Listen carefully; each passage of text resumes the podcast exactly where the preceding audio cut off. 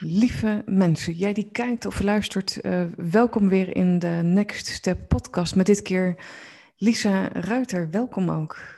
Ja, dankjewel. Dankjewel. Om, om de prachtige verhalen te mogen belichten. Uh, iedere keer weer um, wat raakt, wat, wat inspireert, wat is. Uh, gewoon om het pure verhaal te delen van mensen. En wat maakt dat jij wilt bijdragen aan deze podcast? Wat is dat voor jou? Voor mij is dat ik, um, nou ja, in eerste instantie dat ik er zeg maar achter kwam dat ik echt deelde met een eetstoornis. Wat hetgeen wat mij echt heeft geholpen, was de verhalen van mensen die er al overheen waren, zeg maar. Dat is hetgeen wat mij uiteindelijk heeft geholpen om te geloven dat het überhaupt kan om te genezen. Omdat vaak in de omgeving er wordt gewoon gezegd, ja, je moet ermee leren leven. En ik merkte eigenlijk gelijk, nee, ik wil hier niet mee leven, ik wil hier van af. En door verhalen te luisteren van mensen die dus daar al overheen waren gegroeid of e- overheen waren, um, dat heeft mij uiteindelijk heel erg geholpen om dat geloof te houden. En waar vond je die verhalen, Lisa?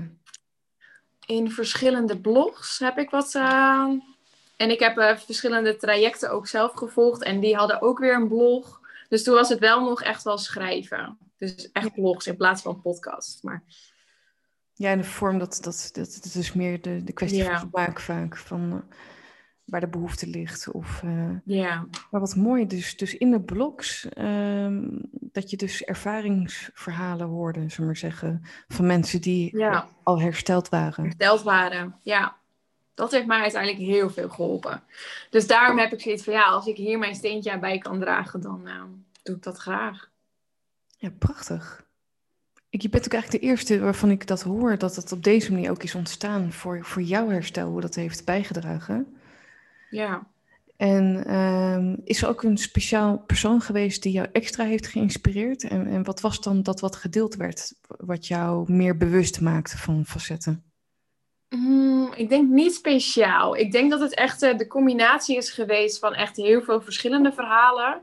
En ook dat steeds hetzelfde weer terugkwam, weet je wel. Van, nou ja, niet mezelf zijn, controle willen hebben, perfectionisme, eh, alle ballen hoog willen houden. Dat ik op een gegeven moment echt zo'n rode lijn eigenlijk zag, of een rode draad. Dat ik dacht van, ah ja, maar dit, dit is hetgeen wat ik zo erg herken. En eerst dat ik zoiets van, ja, eetstoornis, wat is dat? Ik heb een eetstoornis. En dan later pas dat je gaat zien van, oké, door zoveel erover te lezen, dat je gewoon dingen gaat herkennen. Ja, maar dit is het eigenlijk. Dus dat je veel dieper gaat kijken dan dat er in eerste instantie eigenlijk ja, wordt gezegd wat het is. Want wat was het in jouw optiek dat wat gezegd wordt dat wat het is? Nou, dat het inderdaad echt met eten te doen was. En dat je eigenlijk maar gewoon moet eten. En um, ja, ik, ik had echt zoiets van dat, dat dat klopte al bij mij niet. En dat ik erover ging lezen, begon ik het echt te begrijpen wat erachter zat. En daardoor is, is bij mij echt wel de knop omgegaan van... oké, als ik dit zelf heb gecreëerd... dan kan ik er ook zelf vanaf komen. Met hulp, uiteraard. Ja, maar dat klinkt wel heel erg powerful... dat je dan dat ook dus tegen jezelf kunt zeggen. Van, als ik het dus zelf heb gecreëerd... dan kan ik er ook afkomen. Dat is toch, wat, wat is dat voor, een, voor een deel in jou? Is dat die kracht die je dan ook had? Ja, ik denk, ik denk het uiteindelijk wel. Want... Um ja, het is wel dat ik op een gegeven moment echt een keuze had gemaakt van oké, dit is wat ik gewoon niet wil. Als dit, dit mijn leven is, zo wil ik gewoon niet leven. En toen is wel echt, het moest wel ver gaan, maar toen is wel echt de knop wel omgegaan. Dus daar zat wel een soort van vuurtje die echt aangewakkerd werd, waarvan ik dacht, dit, dit, dit wil ik gewoon niet. En het, hoeft, het moet ook niet zo, het kan ook anders. Dat gevoel had ik wel heel erg.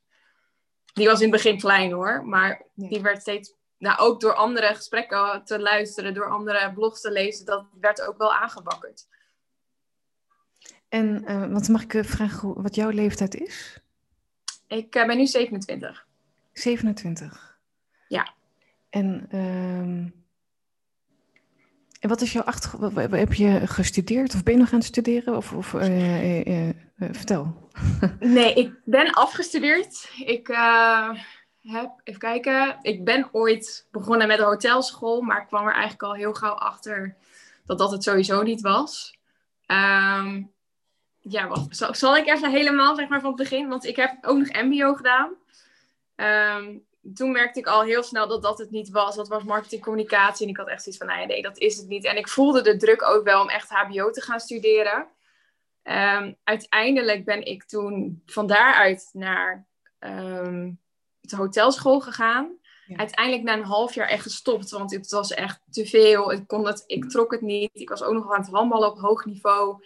En ik studeerde in Leeuwarden en ik woonde in Noord-Holland. Dus ik ging eigenlijk ook nog iedere dag heen en weer. Maar toch maar al die ballen hoog willen houden totdat je lichaam gewoon zegt, ja, dit, dit, dit gaat gewoon niet. Dus toen ben ik in één keer met alles gestopt. Met school, met handbal ben ik gestopt. Mijn werk heb ik toen uiteindelijk later weer een beetje opgepakt, mijn bijbaantje, omdat ik sowieso iets te doen had. Um, toen speelde de eetstoornis nog niet heel erg een rol. Het was wel altijd dat ik problemen had met mijn lichaam. Dat was eigenlijk al van jongs af aan. Um, maar dat was een beetje zo'n sluipend op de achtergrond. Uh, maar toen kwam ik dus wel bijna met een burn-out thuis te zitten. En heb ik echt bijna twee weken echt helemaal niks, niks meer gedaan. Hoe oud was je toen ongeveer? Hoe lang is dit terug? Uh, nou, wat zal het zeggen? Ik denk dat ik... Eh, wacht even hoor, moet ik even denken. 17 dat ik naar het mbo, ik denk een jaar of 20, 21. Ja. Zoiets. En toen uiteindelijk vanuit, um, na een half jaar zeg maar niks gedaan te hebben, ben ik uiteindelijk uh, vrije tijdsmanagement gaan studeren. En daarna zeg maar een, een nou ja, uh, richting de sportmanagement gegaan. En dat heb ik wel afgerond. Maar toen tijdens die, die periode werd mijn dat probleem met eten werd alleen maar groter. Mijn obsessie met mijn lichaam werd toen alleen maar groter. Um, maar toen wel afgestudeerd, stage gelopen. Uh, bij de uh, evenementenorganisatie van de Dam tot Damloop en de Amsterdam Marathon. En nog veel meer evenementen, maar dat zijn de meeste die de meeste mensen wel kennen. Um, dus daar heb ik uiteindelijk mijn stage afgerond, afgestudeerd.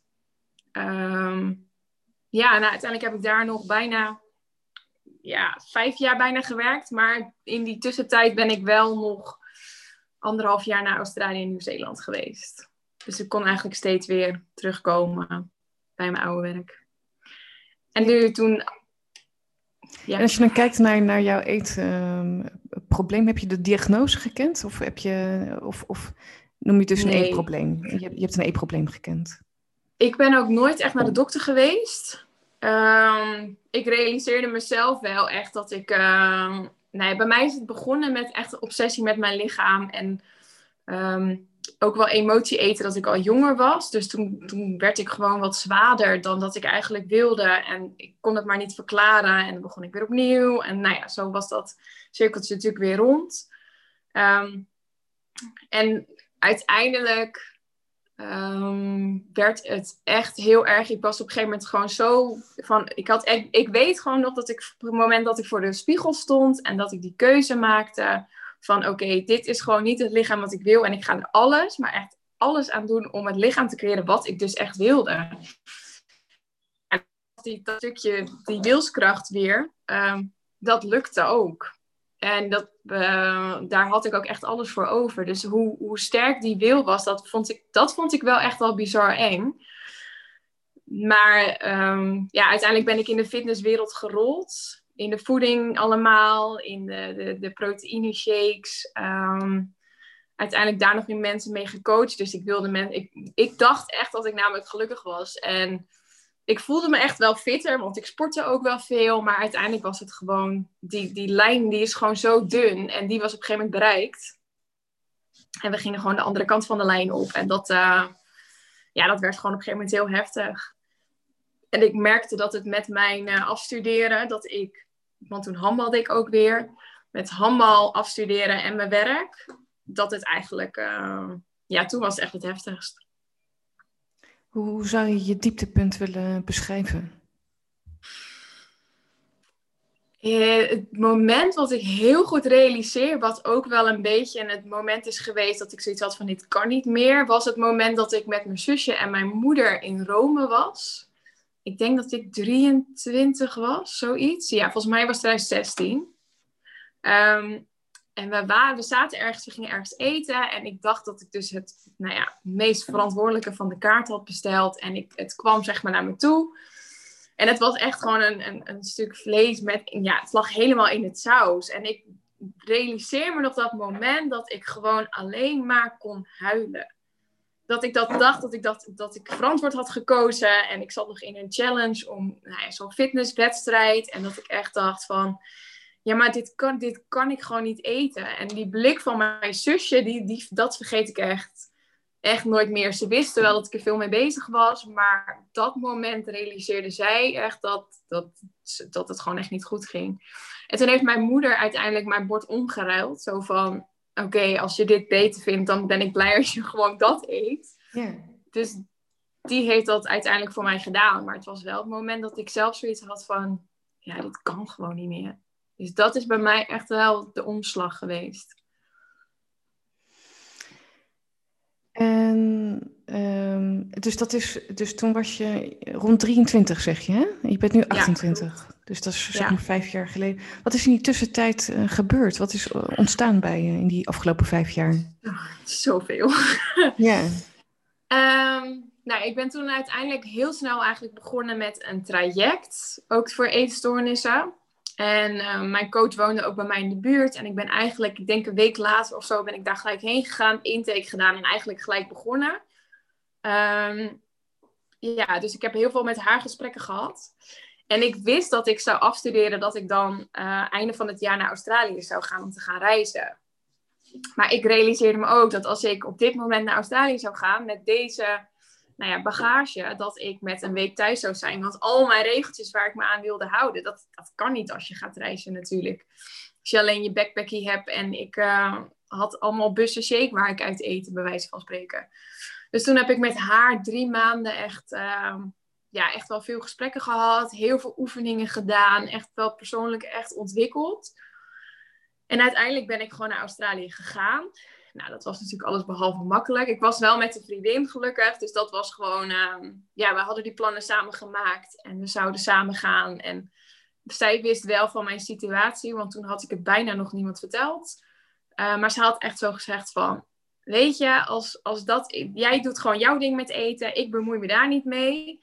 En um, ik bemoeide me niet met haar en zij doet lekker haar ding, dan, dan komen we er wel. En dat hebben we eigenlijk een half jaar zo volgehouden, want we hebben een half jaar samen gereisd. Nou ja, en dan merk je gewoon ehm, ja, hoe vast je eigenlijk in je eigen leventje zit. En hoeveel meer er eigenlijk is. En hoeveel mensen je tegenkomt die gewoon met jou om willen gaan, om, omdat je gewoon leuk bent. In plaats van omdat je er nou ja, goed uitziet of niet goed uitziet. Of Weet je, met reizen realiseerde ik me echt dat het, dat het helemaal niet om de buitenkant gaat. En als iemand er heel leuk uitziet, maar je moet er samen mee in een auto rijden voor uh, duizenden kilometers, ja, dan maakt dat niet uit. En als je dan naast iemand zit en die is gewoon hartstikke leuk.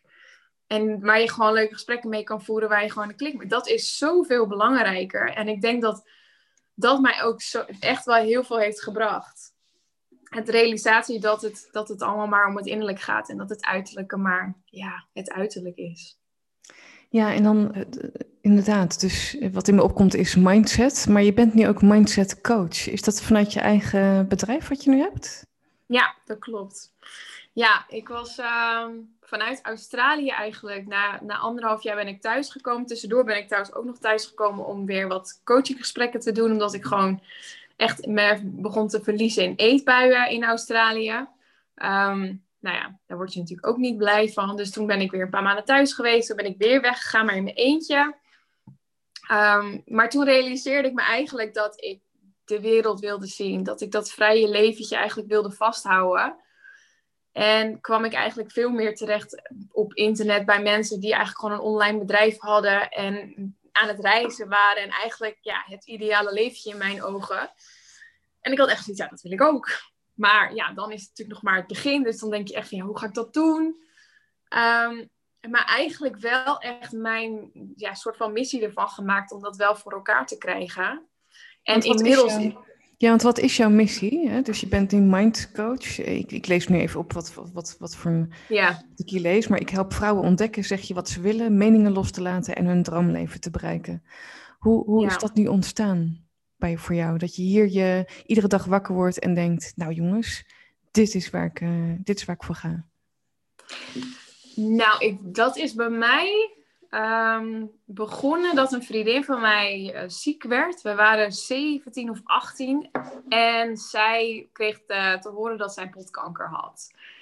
En na vijf jaar is zij uiteindelijk ook overleden. En dat was bij mij zo'n moment, want dat zij zei ook tegen mij van, ik heb mijn leven lang gewerkt aan mijn toekomst en ik ben naar school gegaan en ik heb maar gedaan wat, nou ja, wat er van mij verwacht werd. En eigenlijk het laatste half jaar waar zij, misschien daarvoor natuurlijk ook al, maar dat laatste half jaar zag ik haar zo leven. Zij wist gewoon dat dit het laatste jaar zou zijn. En ik, zij begon zo te leven dat ik echt met open mond daar gewoon naar kon kijken. En dat ik dacht, zij leeft zo in het moment, omdat je gewoon ineens geen toekomst meer hebt. Ja. Hoe heet ze, Lisa?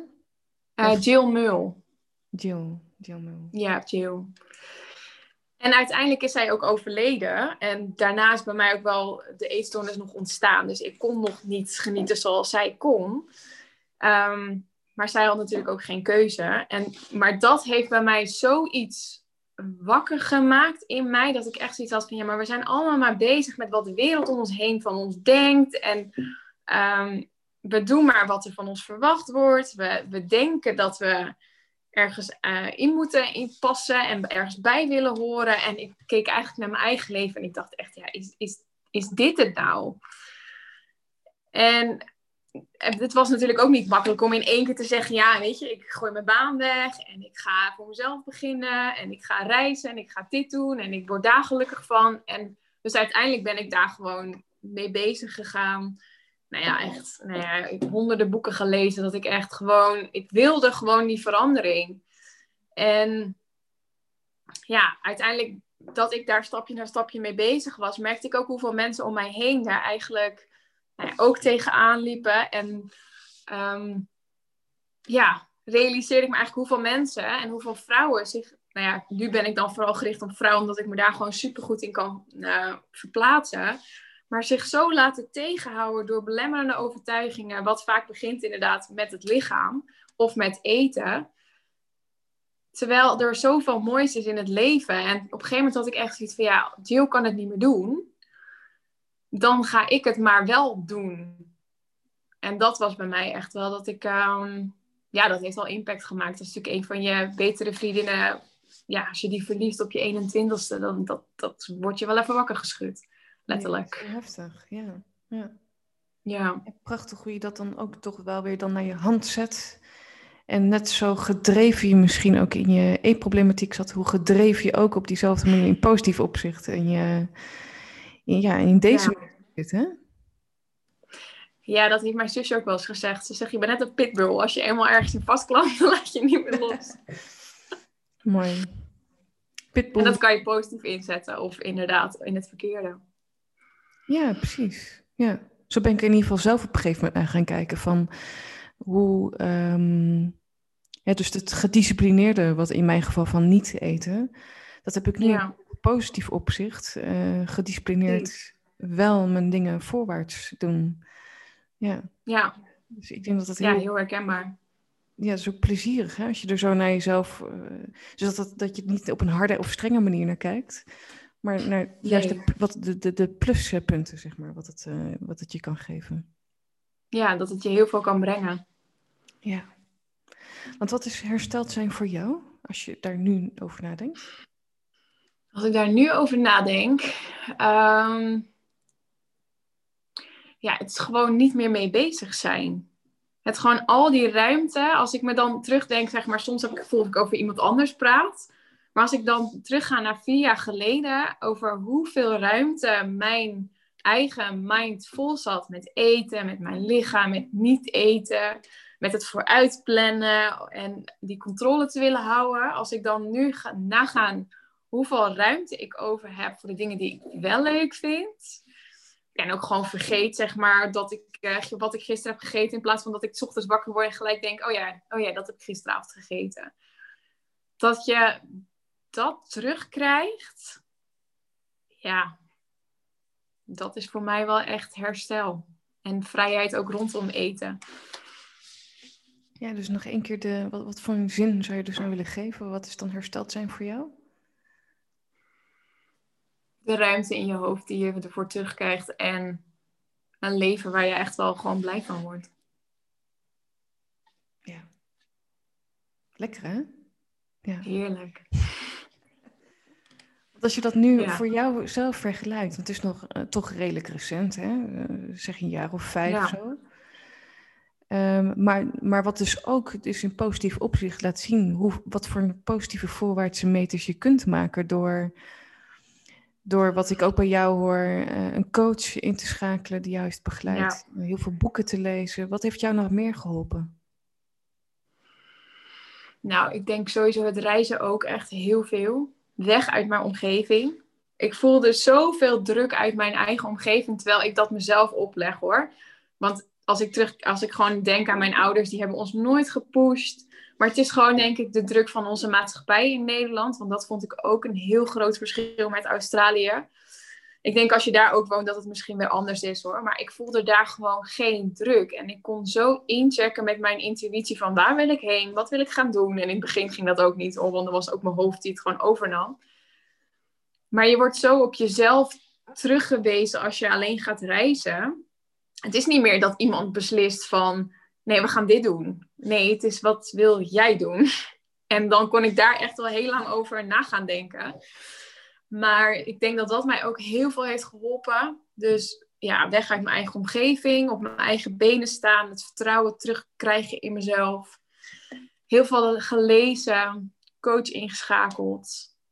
En als je kijkt naar een boek hè, die je nog steeds bijblijft, uh, zo af en toe dat je denkt, nou, als ik zo'n persoon in mijn omgeving heb, dan zou ik dit boek uh, het liefst aan iedereen cadeau willen geven. Wat is zo'n boek voor jou? Um, het zijn er denk ik twee. Ik heb namelijk van uh, Mel Wells, heet zij, heb ik twee boeken gelezen. En de eerste heet, even kijken hoor, volgens mij The Goddess Revolution. Het zijn wel twee Engelse boeken. En die andere heet Hungry for More. En door, ehm, heb, je hem daar ja. liggen? heb je hem daar liggen? Ja, ik heb ze. Deze heb ik hier wel liggen, die andere heb ik hier niet liggen. Voor de mensen die kijken is in ieder geval, uh, ja. Ja, en um, door haar heb ik eigenlijk ook een opleiding nog gedaan. En dat was uh, de Psychology of Eating. Dit was ook uit Amerika. Die heb ik toen uh, in 2019 gevolgd. Echt vorig jaar trouwens voelt veel langer geleden. Die heb ik door haar ook, want die heb zij ook gevolgd. Um, heb ik die daarna ook gedaan. En dat ging zo diep over alle problemen achter eten eigenlijk. En, en zo, nou ja, gewoon echt heel mooi uitgelegd de psychologie achter het eten en achter de eetproblemen. En ik denk dat dat bij mij de laatste stukjes echt ook heeft weggenomen. Maar haar boek gaat ook... Wat is daar een topper die voor jou daarin is bijgebleven? Wat je daaruit hebt gehaald, wat je nog steeds meeneemt? Um, wat zij ook schreef was. Um, ik kan het ook. Kijk hoor. Hoe zij het ik zegt. Nou ja. Um, het was voornamelijk van als je denkt dat het een probleem is met je lichaam, dan is het eigenlijk een probleem in je mind. En al, of nou ja, probleem, is of een uitdaging. En als je denkt dat het een probleem is met eten, is het eigenlijk een probleem in je leven. En toen ik daar zo op die manier ging kijken, dus als ik, um, nou ja, hoe je over je lichaam denkt en hoe het, dat, is, dat gebeurt allemaal in je mind. Je hebt het uiteindelijk, is het niet je lichaam die het probleem is, het is echt je mind. En dat ik me dat besefte, ben ik echt met mijn mind ook bezig gaan over hoe ik over mijn lichaam denk, hoe ik vertrouw op mijn lichaam, hoe, ja, hoe ik daarmee samenwerk in plaats van dat ik alleen maar aan tegenwerken was. En dat probleem met van, ehm, ja, je problemen met eten, dat is eigenlijk een probleem in je leven. Dat ik het zo ging zien, dacht ik ook van ja, hoe meer ik mezelf tegenwerk in mijn leven en dingen doe waar ik helemaal niet achter sta, hoe groter mijn eetprobleem werd. Maar Lisa, dit is prachtig wat je, wat je deelt nu. Want er gaat een hele nieuwe wereld voor je open als je op deze manier gaat kijken. Ja, dat ging het bij mij ook. Ja, dus, dus in de verhalen hoor dus wel vaak van ja, bewustwording, boeken lezen, persoonlijke ontwikkeling, et cetera. Maar ja. Op het moment dat je het beschrijft, dat je dus op het moment dat je met eten zit, dat het in je mind zit uh, en ergens in je leven, ja. dat je ook voor jezelf mag onderzoeken. En wat ook heel confronterend kan zijn voor sommigen. Ja, klopt. Ja, want dat realiseerde ik me ook hoor. Want een gegeven moment, dat, hoe je over je lichaam denkt, dat moet gewoon op een gegeven moment groeien. Maar ik denk dat het laatste stukje van het eetprobleem en of het eetstoornis, dat het ook echt, het, weet je, op een gegeven moment heb je inzichten, je weet soms waar het over komt. Je weet dat je beter moet om leren gaan met emoties, dat je uh, controle los mag laten, dat je, weet je wel, perfectionisme. Maar ga het maar eens doen en ga maar eens echt leven naar wie je bent en wat je eigenlijk wilt. Want inzicht is één, maar doen is echt twee. Ja, en blijven beoefenen wat, wat de rest van ons leven doorgaat. En daar, blijf, daar blijf ik me over verbazen, want dan denk ik weer um, iets te hebben ontdekt. En dat is, ja, dat is echt het bekende van, dan denk je dat je er bent en dan komt weer iets nieuws op je pad. En dat gaat oneindig door. Ik sprak van de week een man van 63. Die zit ook weer nu in een herontdekking van, hé, hey, wat wil ik eigenlijk nu op dit moment in mijn fase? Dus ja, ja zo blijf je gewoon lekker door. Uh... Ja, ik denk ook dat het echt nooit meer stopt. Nee. Maar ik denk ook dat het betekent dat je dan wel groeit. Want ik denk als je gewoon altijd in je eigen comfortzone blijft, dat het dan niet naar de oppervlakte komt. Ja, het is, het is denk ik ook de, de, de uitnodiging om plezier te mogen hebben in die reis. In plaats van een halve marteling van en ik zal, weet je wel, met, met, met 10 miljoen boeken. En ja, dat je vooral het plezier erin mag gaan uh, zien. Ja, ik denk dat dat ook heel belangrijk is. En het leven niet zo serieus nemen. Nou, dat ook, ja. Het is al serieus genoeg. Ja. En uh, Lisa, want, want um, je helpt dus nu vrouwen met het herontdekken van uh, zichzelf. Is het dan ook dat je nu met de doelgroep bezig bent wat je aantrekt, uh, die zelf een eetprobleem of een eetstoornis kennen of hebben gekend, of is het te breed? Ik heb um, eigenlijk begin dit jaar mijn bedrijf een beetje omgegooid. Um, ik was inderdaad wel echt um, gefocust op vrouwen die een eetprobleem hadden. Maar ik merkte dat als ik mijn eigen eetprobleem helemaal wilde oplossen, dat ik dat ook mocht loslaten. En in ieder geval voor een tijdje, voor zolang het duurt. Um, dus dat heb ik ook gedaan. En ik ben nu meer gefocust op degene die inderdaad uh, zijn hersteld of echt het laatste stukje zitten. Dat merk ik dat ik dat gewoon aantrek. Het is niet waar ik eigenlijk op focus, maar ik denk toch dat dat een soort van ja, aantrekking is. Um, maar het gaat voornamelijk echt van jezelf ontdekken, weten wat je wilt en, en daar ook daadwerkelijk voor gaan. En eigenlijk gewoon de maatschappij een beetje uitwerken waar we denken dat we in moeten zitten. Want ik merk dat gewoon heel veel hooggevoelige, bij, bijna iedereen die een eetstoornis of een eetprobleem is, is bijna hooggevoelig. Ja. En ik merk dat we in een, een soort van mannelijke wereld leven, gecreëerd door mannen eigenlijk. Want alle leiders waren vroeger mannen en de systemen zijn gewoon gebouwd door mannen. En ik geloof dat wij als vrouwen. Kijk, weet je, ik wil ook werken en ik doe mijn ding hoor. Dus um, ik vind dat ook heel belangrijk. Maar we moeten eigenlijk meedoen in een mannelijke wereld. Terwijl we nog wel steeds vrouw zijn en toch wel meer een soort van vrouwelijke energie hebben. Maar het klopt niet helemaal. En ik geloof ook echt dat mentale problemen ontstaan als wij niet leven naar wie we echt zijn. Maar zolang wij in zo'n mannelijke wereld zitten, niet dat het mannelijke slecht is, niet, ja. maar het is niet wie wij echt zijn. Nou, het is, het is, het is, ja, het is ook onderdeel van ons totale zijn. Ja, dus het is de, ja. uh, het is de, de balans en, en mogen spelen tussen de mannelijke en de vrouwelijke energie, inderdaad. Energie. Ja. En, maar ook op het volgende punt, want uh, je gaf net aan over hoofdintuïtie. Heb jij ook een oefening die voor jouzelf werkt om vanuit het hoofd denken? Wat we ook nodig hebben. Hè? Dat helpt ons om te manifesteren, om dingen concreet ja. om plannen op te zetten en uit te werken. Maar onze intuïtie, dus meer naar ons buik toe. Um, wat helpt voor jou? Heb je daar een leuke oefening voor, voor de mensen? Hmm, heb ik daar een oefening voor? Nou, ik, heb, ik doe eigenlijk zelf gewoon echt wel meerdere dingen. Eigenlijk wat bij mij dan op dat moment zeg maar in me opkomt. Ik merk dat ademen. Gewoon heel bewust naar je buik toe ademen. Dat dat je gewoon sowieso uit je hoofd haalt. Want je kan maar focussen op één ding natuurlijk. Ehm, ja, en meditatie helpt mij heel erg.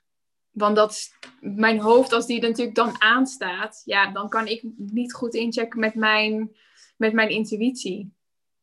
En als ik dat, want voorheen kon ik dat echt niet. Dan kreeg ik mijn mind eigenlijk nooit stil. En nu weet ik gewoon als ik ga mediteren en de ene keer beter dan de andere keer natuurlijk. Maar ik weet gewoon dat ik mijn mind eigenlijk controleer in plaats van dat mijn mind mij controleert. Wat Ja, voorheen al goed was. Ja, dus, dus, Dus- ja, zoals ik het zelf zie, is dat ons hoofd ons werktuig eh, is om in die doen-modus eh, te komen. Ja, Eh, maar dat het wel mag starten vanuit, vanuit dat, dat innerlijke, dat, dat Intuïtie, gevoel ja. op gevoelsniveau. En meditatie, wat brengt het jou? Als je dat bijvoorbeeld eh, toepast? rust en helderheid. Rust en helderheid. Lekker. Ja. En wat merk je dan vervolgens als je rust en helderheid hebt? Dat ik weer kan handelen vanuit wat ik echt wil in plaats van wat ik denk te willen. Prachtig. En Ja. wat is een meditatie-app of wat gebruik je daarvoor? Ik gebruik Insight Timer. Oké, Dat is een, eh, die is gratis. Je kan er ook voor betalen, maar hij is volledig gratis. En er staan zoveel meditatie op. Dus je kan echt zoeken wat je fijn vindt. Ik ben wel zelf ooit begonnen met Headspace. Want daar kan je in tien dagen leren mediteren. Dus die heeft mij toen ook wel heel erg geholpen. ja, prachtig. Wat is nog iets afsluitends wat je zou willen delen voor mensen die kijken of eh, dit hier naar luisteren naar deze aflevering? Eh, want we hebben heel veel besproken, hè? Er is veel voorbij Ja. gekomen. Wat blijft voor jou onderaan de streep nu bij dat wat we hebben behandeld? Wat komt dan wel kernachtig voor jou terug? Ehm, ja, ik geloof dat eetproblemen, eetstoornissen er met een reden zijn. En dat het je eigenlijk letterlijk komt wakker schudden om jezelf te mogen zijn en jezelf te gaan ontdekken en ehm, het leven te creëren waar, wat jij echt wil in plaats van wat je denkt te moeten. En ik denk dat dat eigenlijk mijn hele boodschap is met alle mentale problemen. Het is er met een reden. Ja. Ja, ik, ik zou zeggen, eh, ik heb kippenvel al over. Ik weet niet waarvan, maar ik vond prachtig. Mooie, mooie woorden. Is er nog een laatste zin die je zou willen eh, zeggen naar de mensen toe? ja, dat herstel uiteindelijk het dubbel en dwars waard is. En dat het kan. Ik denk dat dat ook een stukje. Je kan er helemaal van afkomen. Ja, want je noemde eerder al inderdaad eh, kort het woordje genezen. Wat voor mij impliceert dat, dat, dat, dat je er helemaal van af kunt komen, inderdaad. Dus dat, dat geef je Ja. ook aan. En, en ook de hoop daarin mogen houden, of het geloof. Ja. wel. Ook met Ja. alle prachtige tips die je gaf over de boeken, over bijvoorbeeld mediteren. Eh, je ademhaling is inderdaad prachtig. Hoe, wat voor een enorm effect dat kan hebben hè, op je. Ja. Spelen tussen hoofd en je intuïtie. Ik zou zeggen, misschien een podcastaflevering om ook nog een keer opnieuw eh, te luisteren. Dat geldt misschien voor alle afleveringen. Maar er zit een hoop in wat nu gegeven is. Dankjewel. ja, graag gedaan. Ja. En eh, lieve mensen, voor jij die kijkt of luistert, graag tot de volgende aflevering. Voor jou.